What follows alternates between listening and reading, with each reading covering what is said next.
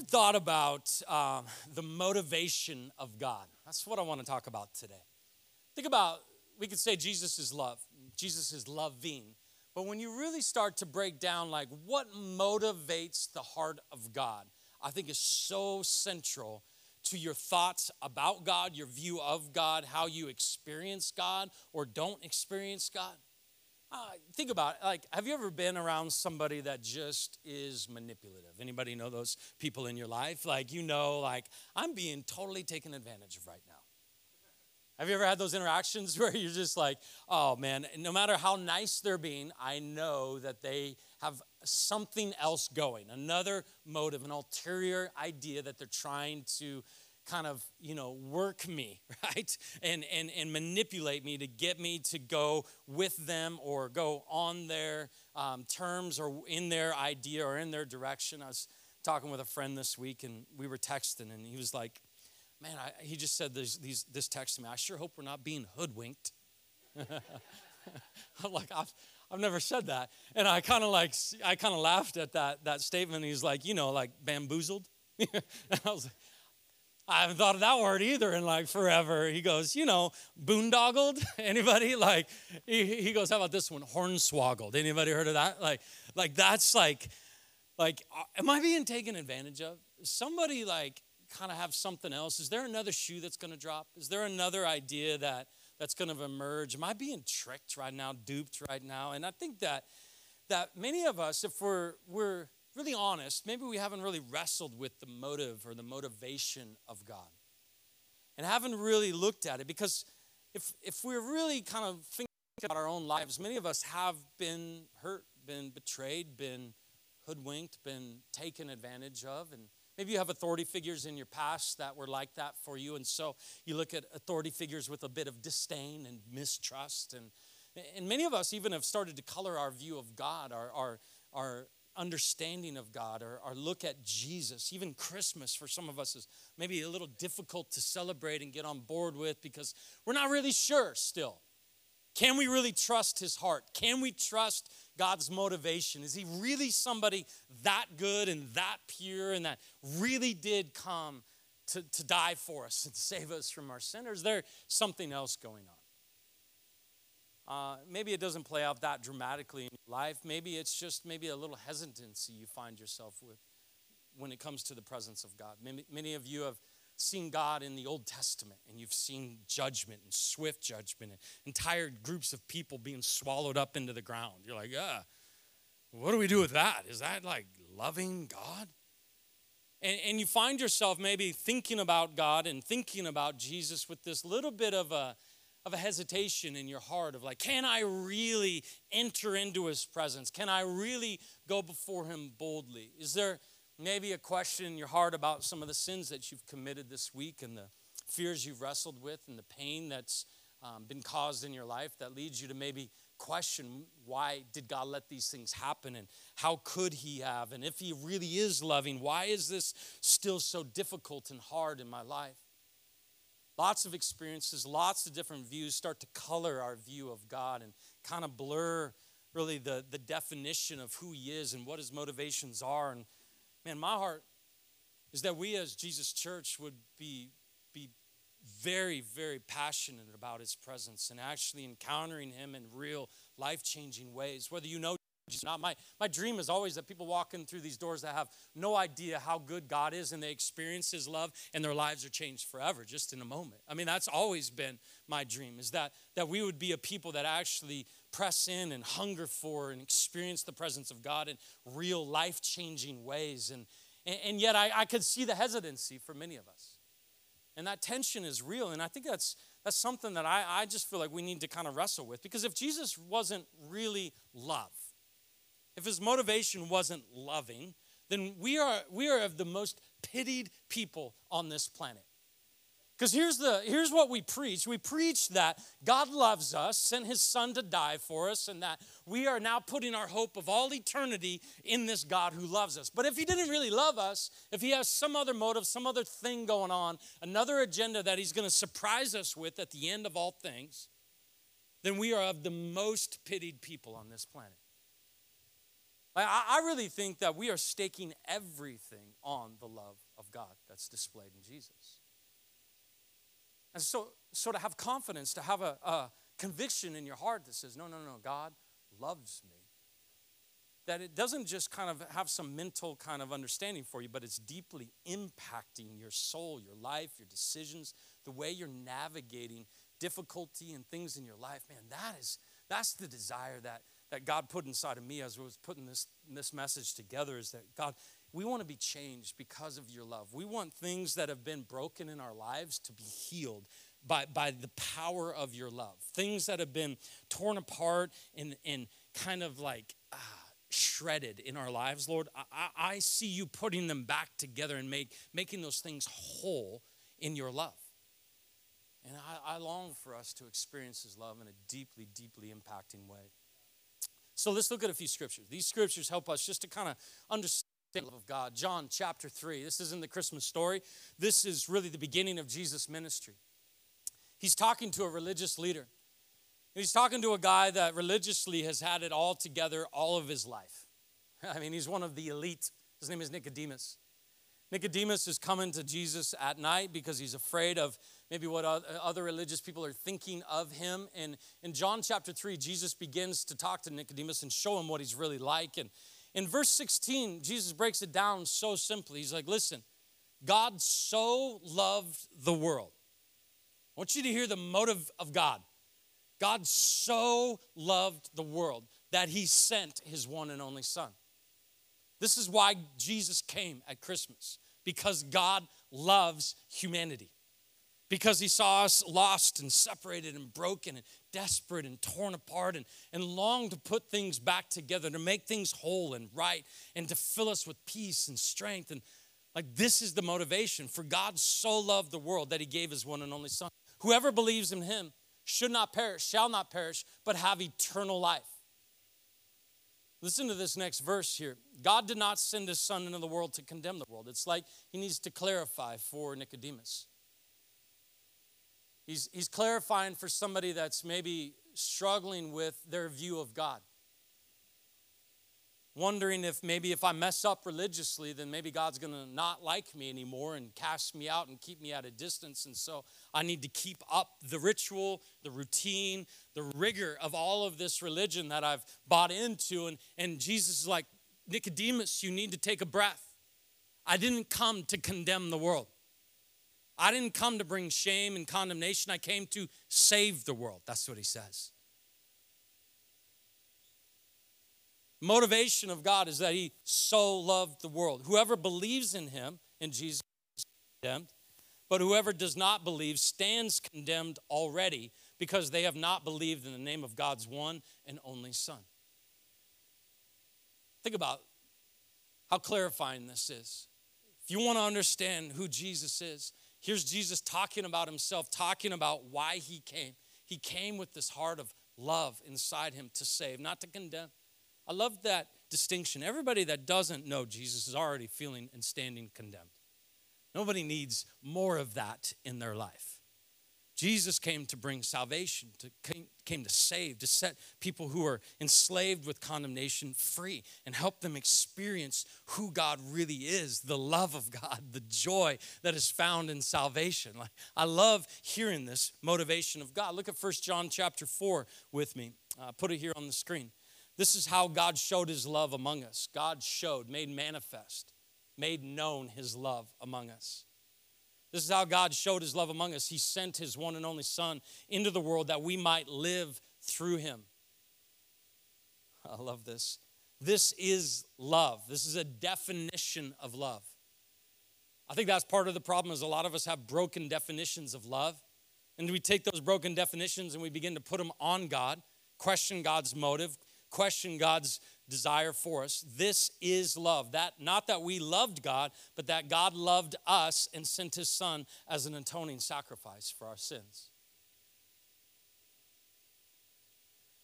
Look at Romans chapter 5 with me for just a moment. You see, at just the right time, when we were still powerless. I love that phrase. That phrase speaks to those of us that struggle with um, a system of measurement when it comes to our relationship with God. Those of us that have kind of got these addition and subtraction rules. As long as I keep up A, B, and C and don't do X, Y, and Z, then God and me are pretty good. But the more A, B, and C I got in my life, I better, I better watch out for the, the X, Y, and Z a little bit harder. And we find ourselves kind of in this measuring place. Paul, who's writing Romans chapter 5 here, you got to understand his background. He's just like Nicodemus. He's one of the most religious of all religious guys that has ever walked this planet. They have got it right day in and day out for, for, for, for so many years. Yet here he is putting a stake in the ground. He's saying, you know what? At just the right time, when we were still powerless, when we didn't have anything to offer God, when we didn't have any righteousness of our own, we didn't have anything to depend on, Christ died for the ungodly. Not for the ones that got it all figured out. He died for the ones that are struggling in sin and shame and guilt. That's who Christ died for. Very rarely will anyone die for a righteous person. See what he's doing? He's beginning to take that measurement system that we have and he's starting to dismantle it here. Very rarely would somebody die for a righteous person, though for a good person, someone might possibly dare to die. Right? Like, think of that person who you would die for. I mean, who is that person? Maybe you're a parent or grandparent and you think of your kids, you know, man, I would give my life for them so that they could, they've got so much life ahead of them and I've, I've already lived so much. Or maybe there's a person that you know is going to make a deep, profound impact on this planet and you're like, oh man, I would give my life so that they could go make the impact that, that they're going to have. My life, it's just, it's almost over or whatever. You know, you kind of have this, this system and Paul's like, no, no, no, no. God demonstrates his own love for us in this.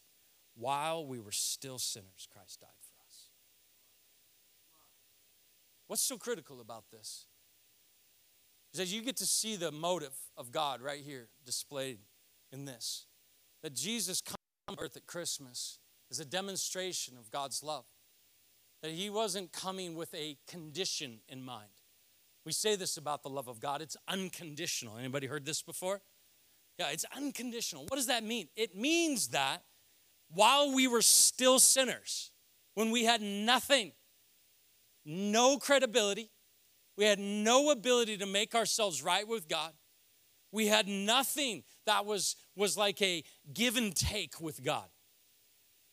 That's when Jesus chose to die. And here's what I just overwhelms me about his choice to die in our place was that he did so unconditionally without any kind of prerequisites. You know, if most of humanity, if 85% of humanity surrenders to me and puts their faith in me, then I'll die.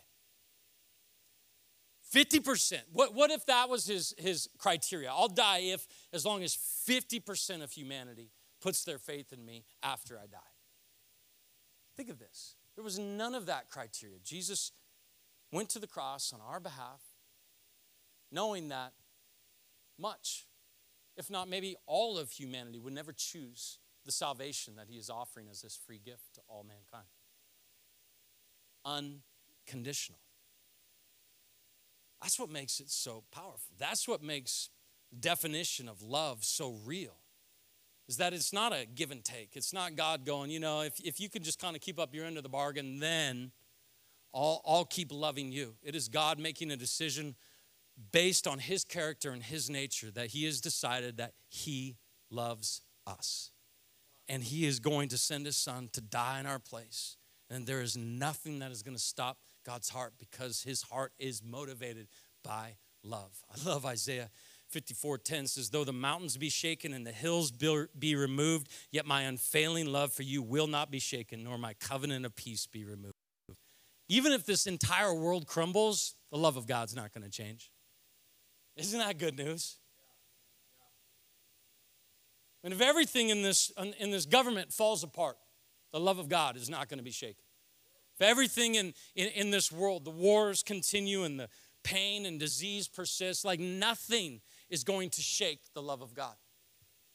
And I just think like how powerful for us to, to be impacted by that and not just try to go through our lives like, like that doesn't mean something to us. Like that, that doesn't actually shape us. That's, that's why Jesus came, is so that you and I would have proof That we would have this moment every single year at Christmas to be confronted with the reality of God's love. You may feel like you need to stay at a distance from God because of your definition of love and the brokenness that you've experienced, but here is how good God's love is. That He's like, if you even never choose me, I'm still drawing near. I'm still coming to this planet. I'm going to walk amongst you. I'm going to be tempted the way you've been tempted. I'm going to walk in the dirt and the pain and the suffering, and I'm going to die in your place. Even if you never, ever choose God and reciprocate a bit of that love back to Him. That's how pure His motivation is.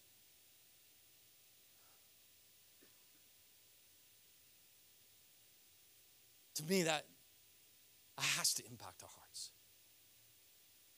That has to shape who we are. It has to shape our view of God. That has to shape how we see this world. That has to shape how we interact with family and friends. And I think that that's, that's my desire in this conversation, Lord, that you would move us and impact us in a way that we're actually changed. That we begin to be transformed from the inside. I don't, I don't, pretend, we were talking about this last night, my wife and I, I don't pretend like just one Sunday is going to make all the difference in your life. It comes incrementally, bit by bit, day after day as you are engaging in the presence of God. But, but God, would you start something today? Like a like a like a snowball that begins to grow and, and build momentum in our hearts and our lives over time that your love would just begin to overwhelm us and consume us and redefine us and change us and shape us and heal all those things that have been broken in our lives god. Would your love actually begin to impact who we are god? And i see us changed by his love. One way that you're massively changed when you are impacted by his love is, is your confidence. If you're taking notes today it's this confidence when you come face to face with the love of God in Christ Jesus, your confidence grows so much. you, you are not no longer like controlled by this anxiety of performance. Think about what insecurity is. I'm not measuring up. I don't have what it takes. Jesus is like, nope, and I love you. You don't have any of that, but I love you anyway. I love you for who you are and where you've been and what you've done. I love you. None of his love is dependent on our performance. So often we talk about self confidence. That's so fleeting. When you can have a confidence that's grounded in the love of God, that's grounded in the purest of love, a love that is not dependent on your performance, that's not dependent on your religion and on your effort, it's not dependent on you shaping the perfect life and accomplishing all the things that you are setting out to accomplish. Is it great to accomplish stuff? Yes, I love that. I love succeeding. I love winning. I love all of that. But that is not where our confidence comes from. Who you are, the strength of your, your life does not come from your performance and the pressure that you put on yourself. That is the most lifeless, pain filled way to live. Confidence. I, I love First John chapter 4. And so we know and rely on the love that God has for us. I love that phrase rely on the love that God has for us. Not only do we know it, but we begin to rely on it. We begin to make decisions based on it. Well, if God is for me, who can be against me? Paul says things like that. Huh. That's true. If he is for me, who could stand against me? if, if he loves me, then what, what could keep me from his purpose and his will? God is love, John writes. Whoever lives in love lives in God and God in them. This is how love is made complete among us, so that we will, listen, have confidence on the day of judgment. Confidence. There is a judgment day coming. We are all going to stand before God one day. My hope and the reason we preach the good news about Jesus Christ all the time is that you would receive the gift of salvation now so that one day when you stand before God at that judgment day, you would stand there with confidence. Here's what's so good. We talked about his humanity last week, right? Is that his humanity becomes this sacrifice, this substitute of his perfection for all of our imperfection. So that when we stand in that judgment seat one day, we are not going to stand there based on our own merit and our own religion and our own kind of list of things we've done, because none of that measures up to God's standard of perfection. But we stand there with confidence in the love that Jesus has for us and that he came to save us and make us right with God. That's good news, right? That, that is the confidence that we have. I love how he writes this. There is no fear in love. Perfect love drives out fear. It's almost like if you got a fear problem, we got a love problem, right? If, if we're anxious and stressed and frantic and consumed with all these things that are, are pressurizing our hearts, maybe, maybe we're not really grounded and impacted deeply by the love that God has for us. And so, God, would your love just consume me and fill me and change me and make me somebody who is confident in your love? The one who fears is not made perfect in love. Fear has to do with punishment, he says. We don't got to fear punishment if we put our faith in Jesus Christ. We don't got to fear that judgment day. We don't got to fear what people can do to us. We don't got to fear where this world goes and how things fall apart. We don't got to fear any of that when our confidence is in the love that is in Jesus Christ. I love Hebrews chapter 4. Therefore, since we have a great high priest who has ascended into heaven, Jesus, the Son of God, let us hold firmly to the faith we profess. For we do not have a high priest who is unable to empathize with our weaknesses, but we have one who has been tempted in every way, just as we are, yet he did not sin. Listen, let us then approach God's throne of grace with confidence. Let us enter in boldly so that we may receive mercy and find grace to help us in our time of need. See, that's, that's the picture I have of us as Jesus Church. We have things in our lives that are desperate for the mercy of God. We have needs, we have pain, we have sorrow and suffering, we have difficulty all around us. But the confidence that comes in the love of God is that we can enter into His presence confidently, boldly, asking Him, not one that's far off and doesn't care about our, our weaknesses, but one that empathizes with us in every one of those weaknesses because He has walked in these shoes because he has experienced what we've experienced and he loves us and he is so excited to help you in your time of need to pour out his mercy his grace his strength in those times of need that's the confidence that god wants to give us when we walk into his presence that's why we're so passionate about his presence around here that's why we're so passionate about you spending daily time in his presence he wants to help you in those times of need. He wants to meet you there, shape you there, and move in your life in such a powerful way. It's because of his love that we have confidence.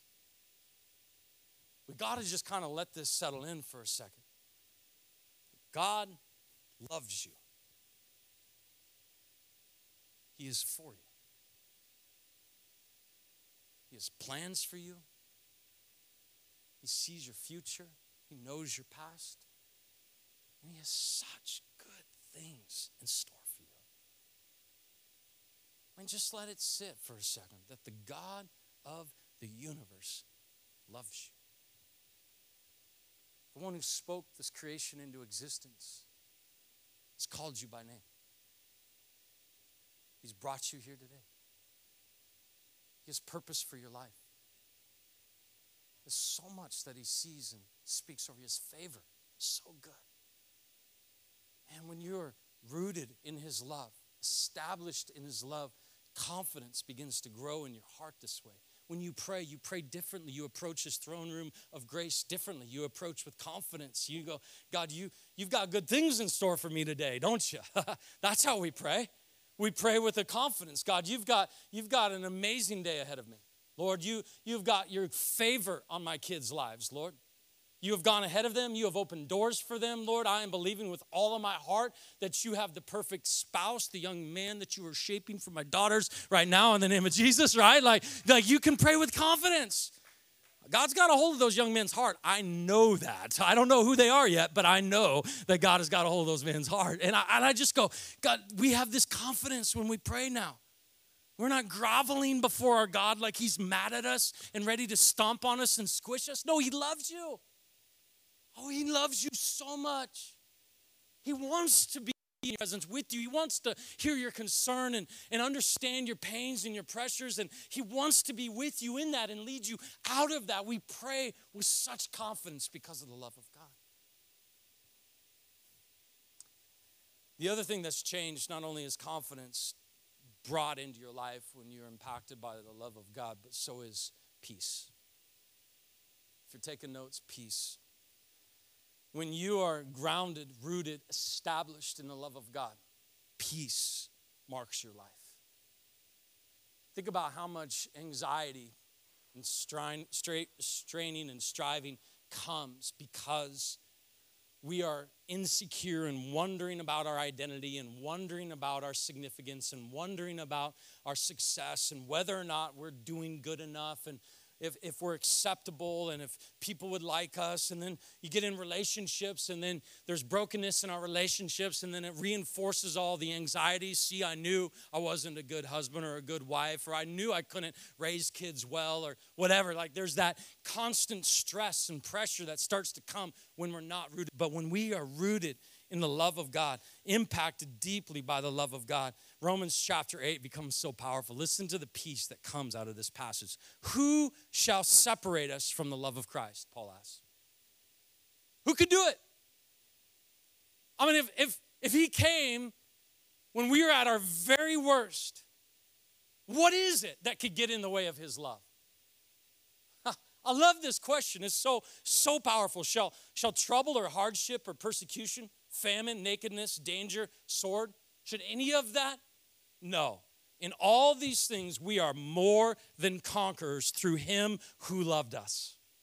He says, I, I am convinced. I love this language. I am convinced that, that, that neither death nor life, neither angels nor demons, neither the present nor the future, nor any powers, neither height nor depth, nor anything else in all creation will be able to separate us from the love of God that is in Christ Jesus our Lord. Nothing, amen, can separate us from his love. Nothing. This is where the peace comes from. All fear is quieted because we know that nothing can cast us out from his love. There's no mistake that we can make. There's no past that we have. There is no sickness that we can endure. There is no difficulty in this life that can separate us from the love of God. See, the enemy of your soul He's always preying on our, our insecurities. He's preying on your weaknesses. He's preying on your mistakes. And he jumps in in those moments of weakness and sin, and he begins to speak shame over your life. See, see, you aren't. You don't have what it takes. And those lies then begin to perpetuate an, an anxiety in our heart and a worrisome way of going about life and a distance between us and God. We feel like our, our, our peace is getting zapped and, and sapped from us. And so we're, we're kind of distant from God and finding ourselves cowering in His presence instead of entering boldly. And see, the enemy loves to speak these lies over our lives. And it's so important to have a passage like Romans 8 just deep, deep inside your heart that says, you know what? Nothing. Devil, no matter what you're speaking over my life, no matter what lies you're telling me, nothing can separate me from the love of God. No, nothing, no sickness, no hardship, no trial, no famine, no sword, nothing. Angels nor demons, nothing can separate me from God's love. See that that that's the kind of peace that you and I are changed by by, by when we are encountering the love of God.